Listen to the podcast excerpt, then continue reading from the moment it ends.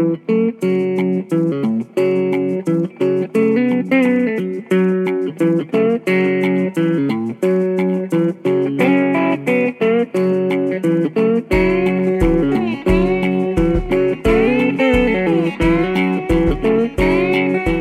is the Toasted Sister podcast. I'm Andi Murphy.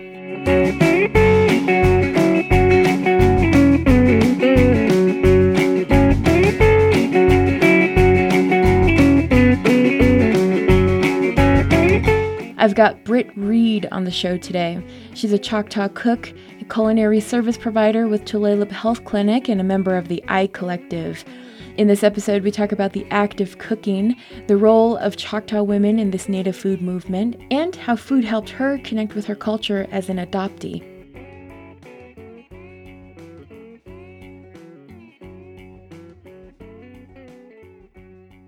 Uh, Brit Reed, uh, Michahoponisia. My name's Brit Reed, um, Choctaw, and I am a cook. So you're just coming out of a Choctaw language class. Can you tell me about why it's important to you to learn the language? Yeah, sure. When I first uh, started getting into the idea of um, moving beyond just kind of doing um, thinking about food academically, and you know just like cooking at home and for my family and all that, but moving to a professional arena, um, I kept uh, talking with friends of mine who have been either like teachers of the language, of the Choctaw language, um, or just very passionate about it. You know, I've kept talking about over and over again how it's important for us to learn our traditional languages so that we can understand the, um, you know, get closer to understand the mind frames of our ancestors and mm-hmm. the ways they think um, and different, uh, you know, just deep cultural uh, values and thought processes there. And so I really wanted to go ahead and embrace that as I was moving into uh, cooking food more seriously in my and my learning of more traditional Choctaw foods. And uh, I had been in school for quite some time, and I kept putting it off. Um, I'm really blessed that Choctaw Nation has a wide amount of uh, resources, so they can actually put a lot of uh, resources into making sure that all the folks that are Choctaw or Choctaw descendants, like myself, um, any of us want to learn the Choctaw languages, that we we can. We have the opportunity in a lot of different formats in which to learn them now that I'm no longer in culinary school and just working, kind of ran out of excuses. So now I'm trying to make sure that I'm staying in the class and learning the language, and um, it's just been really awesome learning more about it and uh, kind of seeing like subtle ways that they view the world, even just in my small vocabulary that I have. Um, I think I could speak about as well as maybe like a one-year-old, kind of, okay. In the Choctaw language. But uh, mm-hmm. yeah, it's been really interesting.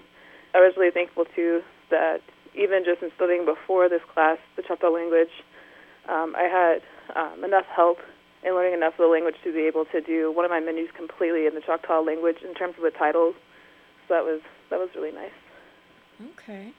All right, and you mentioned uh, you know taking indigenous food seriously. Um, so it seems like you're kind of new to uh, you know new to the game here. How did you come to uh, really start focusing on indigenous food, uh, Choctaw food?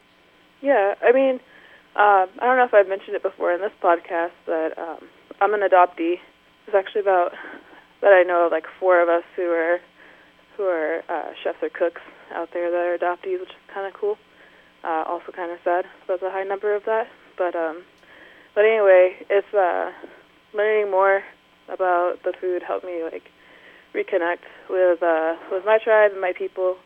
I don't know, it was just really interesting. Um, beginning to cook it, like one of the first recipes I think I ever uh, cooked was tanchi labona, which uh, the Chickasaw call pashofa, mm-hmm. and it's basically uh, translates directly into uh, means like boiled corn. It used to be cooked with game and corn, but now it's usually uh, served with some sort of like cut of pork and also hominy and corn. And it's just uh, it's kind of like a stew type situation.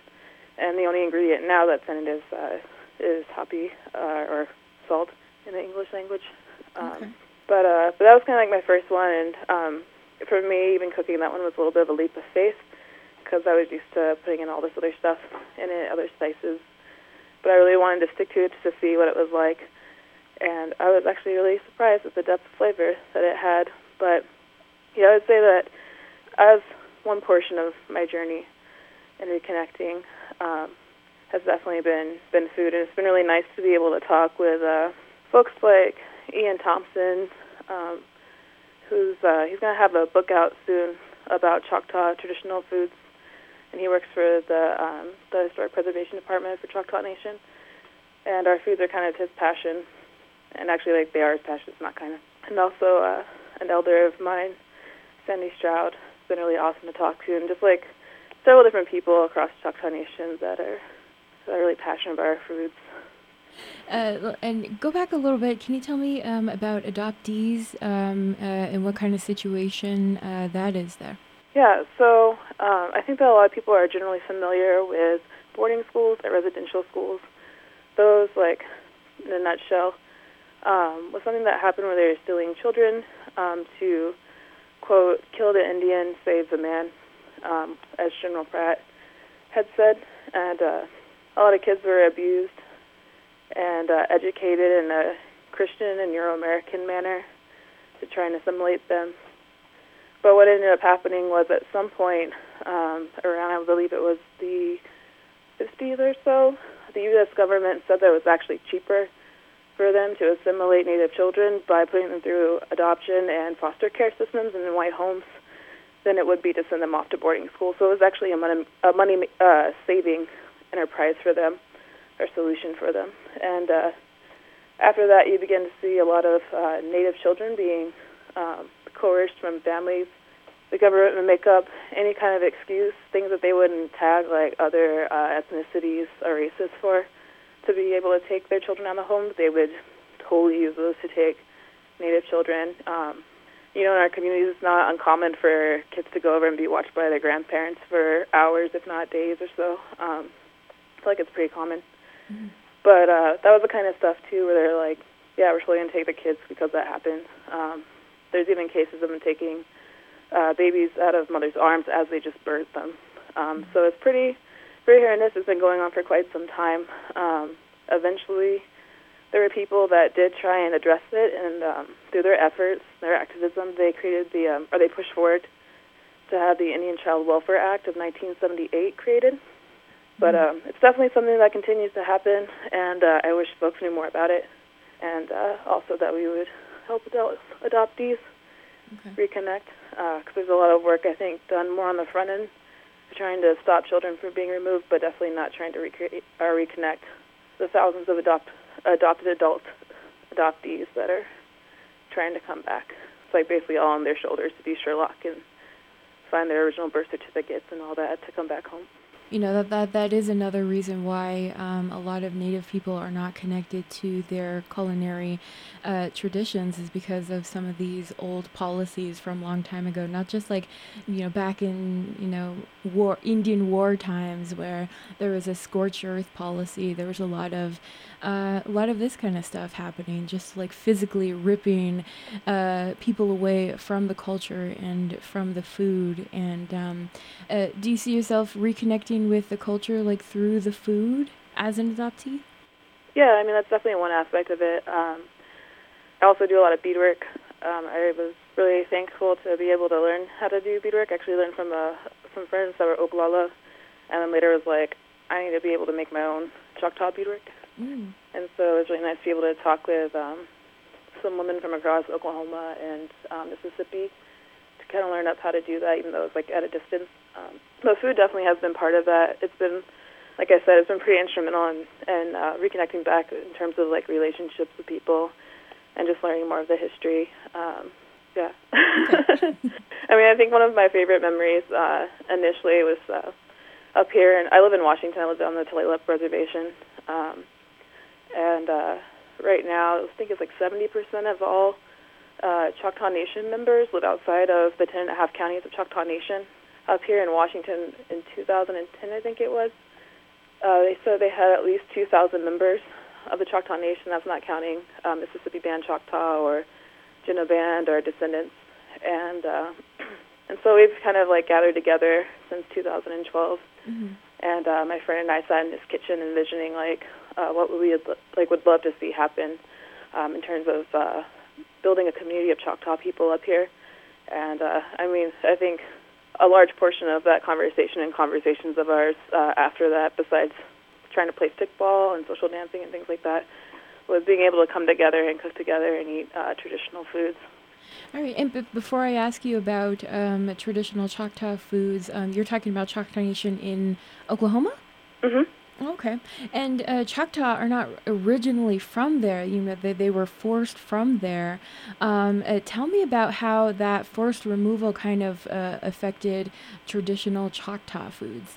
Yeah, I mean, starting before even the removal, mm-hmm. um, you start to see changes in the food happening as people came over from Europe. So, for example, Hernando de Soto brought uh, these pigs as he was coming through the southeast, and uh, attempting to conquer different areas like Mobile, Alabama, or what became Mobile, Alabama. And uh, these these pigs ended up kind of running loose and became wild and turned into boar. When we had enough food source, you know, that was kind of something that we didn't see as uh, something you really want to eat. Mm-hmm. You know, kind of turn our nose up at that, like, what the heck is that? Um, and so that was something that we ignored for a long time. Um, we usually ate a lot of um, of course, like agricultural things like corn, beans, and squash, um, sunflower, and then things that we gather like persimmons um, that grow wild, and maypop, and um, nettle, and uh, just a whole bunch of stuff. Um, in addition to the things that the men hunted, like deer, and rabbits and squirrel and things like that. But we kind of got into the into an alliance uh, that was also a trading alliance with the French, and of course they were really into fur trade. Um, and unfortunately, through a lot of coercion from the U.S. government um, in the world market that was kind of encroaching on our lands. Um, there was a lot of people that were hunting to try and make enough money for trade goods and things like that. And uh, unfortunately, the entire population of our deer in our territory got completely hunted out. Um, and uh, and so that's when we began kind of transitioning over into like European kind of crops and or like not as much crops, but definitely the the animals like pork with the wars and things that kind of happened, it was uh, the women's job to be able to take care of the field. That was our responsibility. Um, and uh, we kind of got to decide who was and wasn't able to, that we had um, a responsibility for that, even in a kind of like diplomatic kind of way. Unfortunately, with the wars that were going on with the different tribes attacking us and uh, the Americans and all that kind of stuff, um, we weren't really safe in the fields anymore. Um, and so a lot of people kind of abandoned growing our crops, unfortunately. Um, so that was kind of the beginning of the, the decline of some of our traditional foods in that kind of way um, back in Mississippi. But whenever the Trail of Tears happened, uh, thankfully there was people that definitely did take some of the seeds from the crops that we were growing, like the squash and the corn and the beans, and uh, they did take them over to Oklahoma. And so those were things that, at least definitely in the eastern portion of the state, or Indian, tori- Indian territory at the time, um, that they would they would be able to grow. But yeah, the diet's definitely definitely changed. I think now whenever you look at Choctaw recipes, there's definitely a lot more salt and sugar and lard. Um, definitely things like uh, um, baking soda mm-hmm. and things that you and I don't know. For me at least, I'm like I don't know what that baking soda needs to be in banaha bread. it's not really leavening it, but that's just me. um, but yeah, you see a lot more influence of, of those ingredients now in a couple of recipes that um, are often, you know, kind of pushed out there whenever they're at, when people ask like, what are Choctaw foods? Do you know what sort of methods people use to uh, carry seeds over to Oklahoma? Uh, I wish I did actually. That's definitely something that I'm I'm definitely wanting to learn more about. Um, mm-hmm. I think that that's definitely a question I need to ask uh, ask my under, my elder Sandy. yeah. We actually um, have been really thankful and blessed to be able to to go and cook um, on this project that I, um, called Yappalli. It's a project that my friend Karina and Sandy and uh, some other awesome ladies started um, between the University of Washington and uh, Choctaw Nation. Mm-hmm.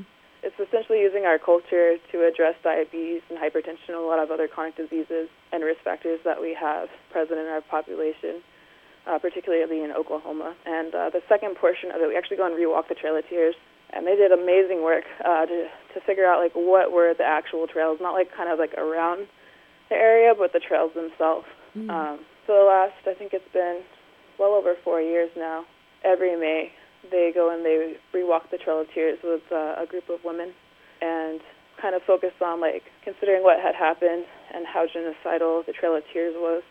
Mm-hmm. Um, what was the vision that our ancestors had for walking that trail for us, and what is our responsibility in addressing our own health to honor that, and kind of looking at the ways that our ancestors want us to be, um, and what kind of ancestor we want to be, and additionally, like if we address the different things that, um, like health-wise, going on with us, um, how, like, what do we want our descendants to be in terms of ancestors?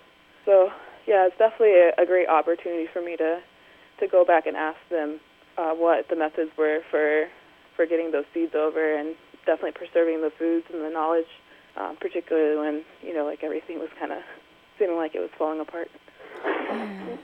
Uh, oh, you mentioned um, health, you know, the health of uh, the community, and that's, um, uh, of course, something that you focus on. Uh, and, and you focus on teaching uh, people how to cook, right? Yeah, yeah, that's what I'm doing now. Okay. H- how does cooking, uh, how does cooking knowledge affect health? I mean, I think it has a tremendous impact on health. And I don't think just physical, but I think definitely like mental, emotionally, and spiritually as well.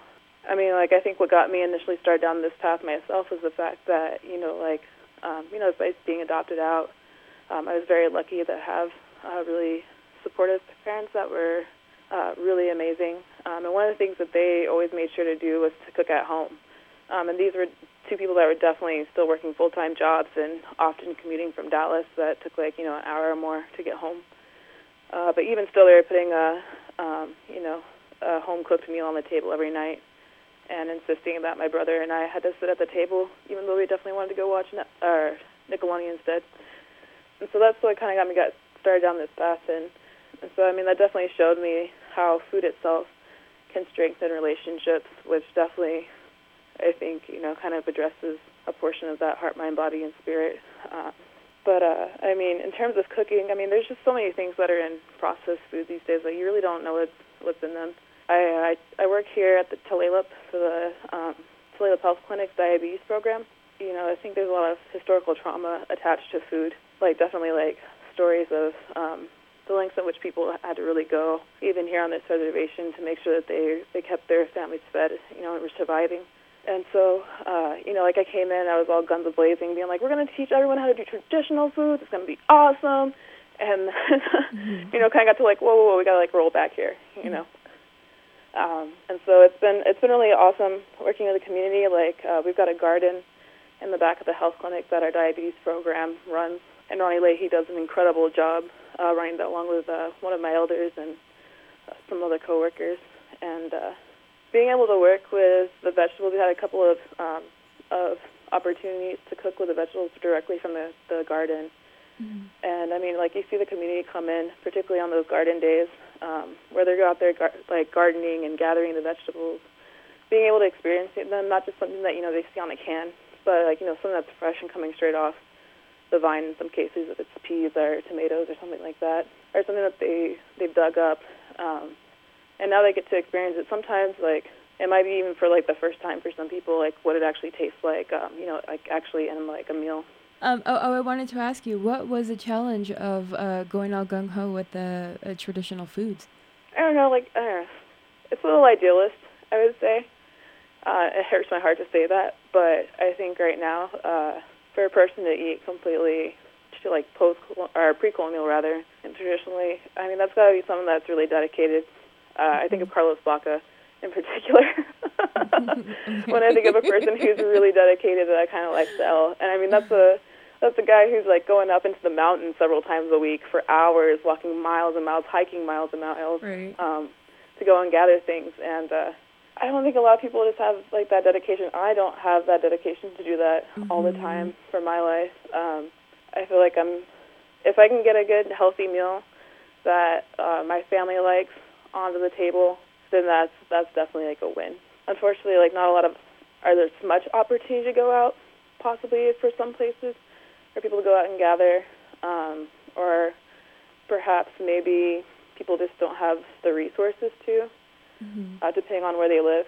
Uh, so that's definitely a barrier. But there's, I think, there's a lot of barriers to being able to to eat traditionally. I think for myself, it would definitely be ideal if uh, you know if I could just like roll up to a spot and be able to buy all of the traditional foods that I want.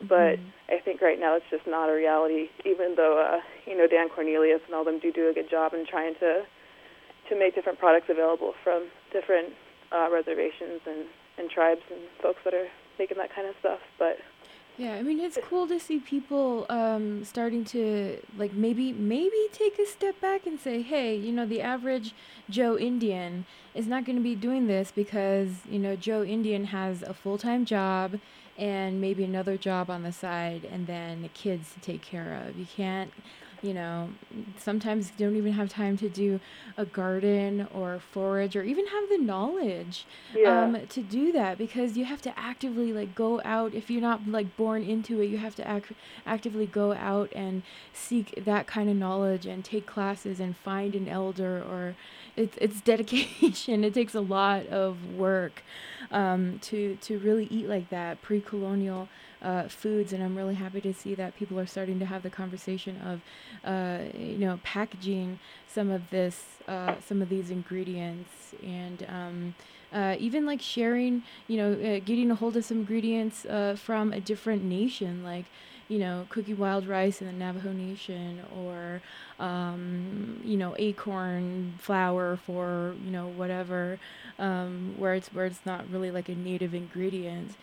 Do you think we need to have more conversations that include average people?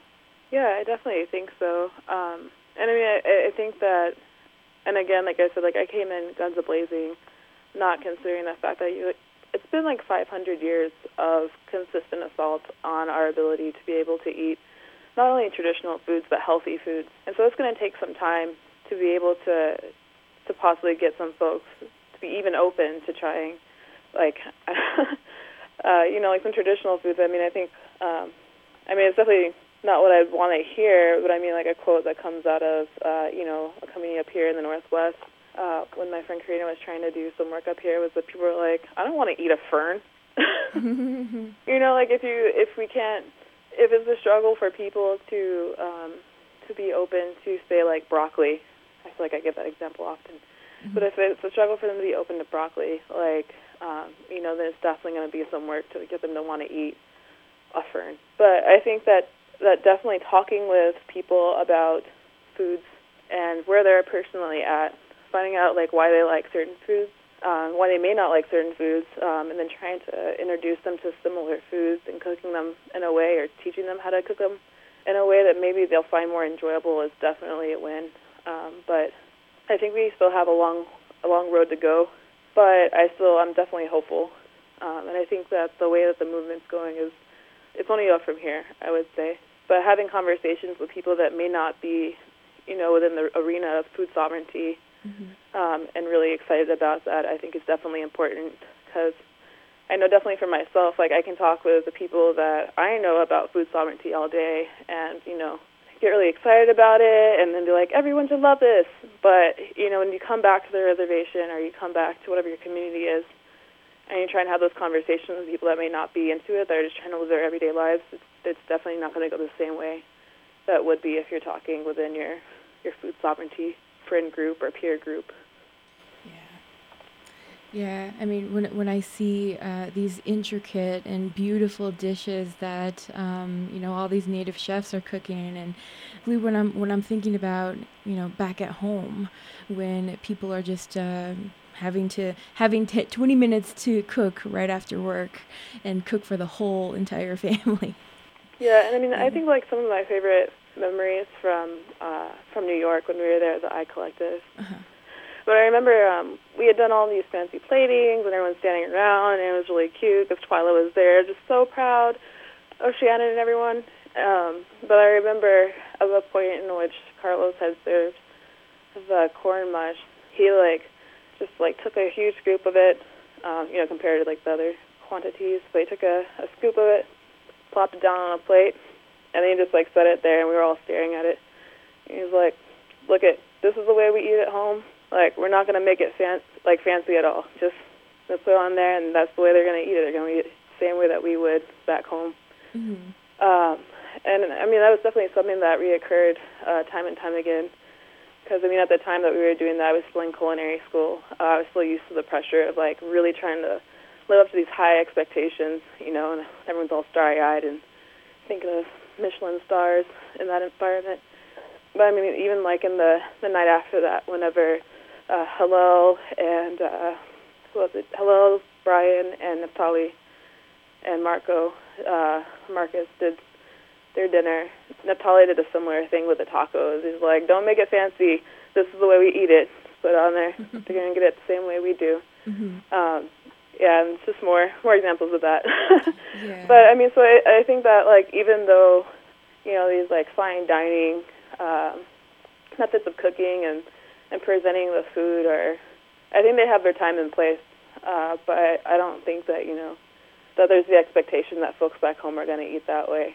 Um, you know, I go back and forth about, in particular, like the prices of those meals because they're not accessible to our community. Um, I couldn't actually even even afford the price of those meals. But uh, you know, it definitely opens up a door for like I I call it gastro diplomacy. I also have my my background in um, my master's in public administration, so maybe that's why I go to that. but you know, like it's it's our uh, our chance to talk to a group of people that otherwise wouldn't care or wouldn't listen. You know, I definitely think when we go back to our communities, trying to figure out ways to to make it accessible to our people, where they might be like, okay, I might try that. I mean, just going back, I think any time that we could get folks to to try something outside of their comfort level, whether that's a healthy food or a traditional food, that's definitely a win. Uh, you know, it's just baby steps, you know, uh, mm-hmm. to to uh, getting back to to eating the way that we should be. Uh, you mentioned the role of Choctaw women, um, and definitely that's uh, changed. But what is the role of Choctaw uh, women right now, and, and the role in this uh, food movement? I mean, I would say that we've been a matriarchal society, um, and even though there's been definite hard outside pressure for us to change, I think when you look in the homes, you still see like a pretty pretty matriarchal um, matriarchal kind of structure. Um, I feel like it's a little with me living in in Washington. It's kind of hard to comment on exactly what's going on in Oklahoma since I only visited a couple couple times a year at most. Mm-hmm. But I would say definitely here in Washington, there's I've been very thankful to be a part of a lot of changes that have been happening in terms of revitalization and the passion that the women in particular have to bring back some of the old things um, and old ways that we have. I remember being told a story that um, not story really, but when they were doing Yappalli, they were all worried because, of course, they were asking different people to be a part of it, and uh, and they just got women that had come forward, and they were all worried, you know, because they wanted to have men come forward too, and they talked to the elders, and uh, they said, "Don't you know, whenever things needed to be restored, it was the women and the women's ceremonies that took care of the restoration process." And so, I mean, I think that um, with the different things that are happening. Uh, I think it's really interesting and awesome to see many Choctaw women stepping forward from all age groups um, and doing quite amazing things to, to revitalize different areas of our culture.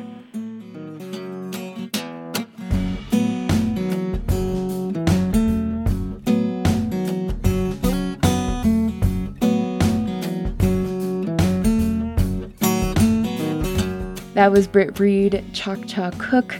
You can follow her on Instagram. I'm Andi Murphy, host, producer, and creator of the Toasted Sister podcast. And this podcast is supported by the Koahnic Broadcast Corporation. And music was created for Toasted Sister by C.W. Ayon. Check out more of this duo's fantastic blues music by visiting cwayon.com. That's C-W-A-Y-O-N.com. You can also follow this great band on Facebook and Instagram. And thank you so much for listening. When I started this podcast last year, I wanted it to be a resource where people could go to learn about Native food from Native people who are actually involved in Native foodways. And I think it's turning out to be just that.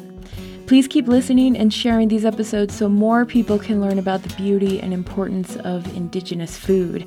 And if you want to support the work I do here, please head on over to toastedsisterpodcast.com and visit the donate slash buy button. And, there you can donate any amount or purchase a cool Toasted Sister podcast coffee cup.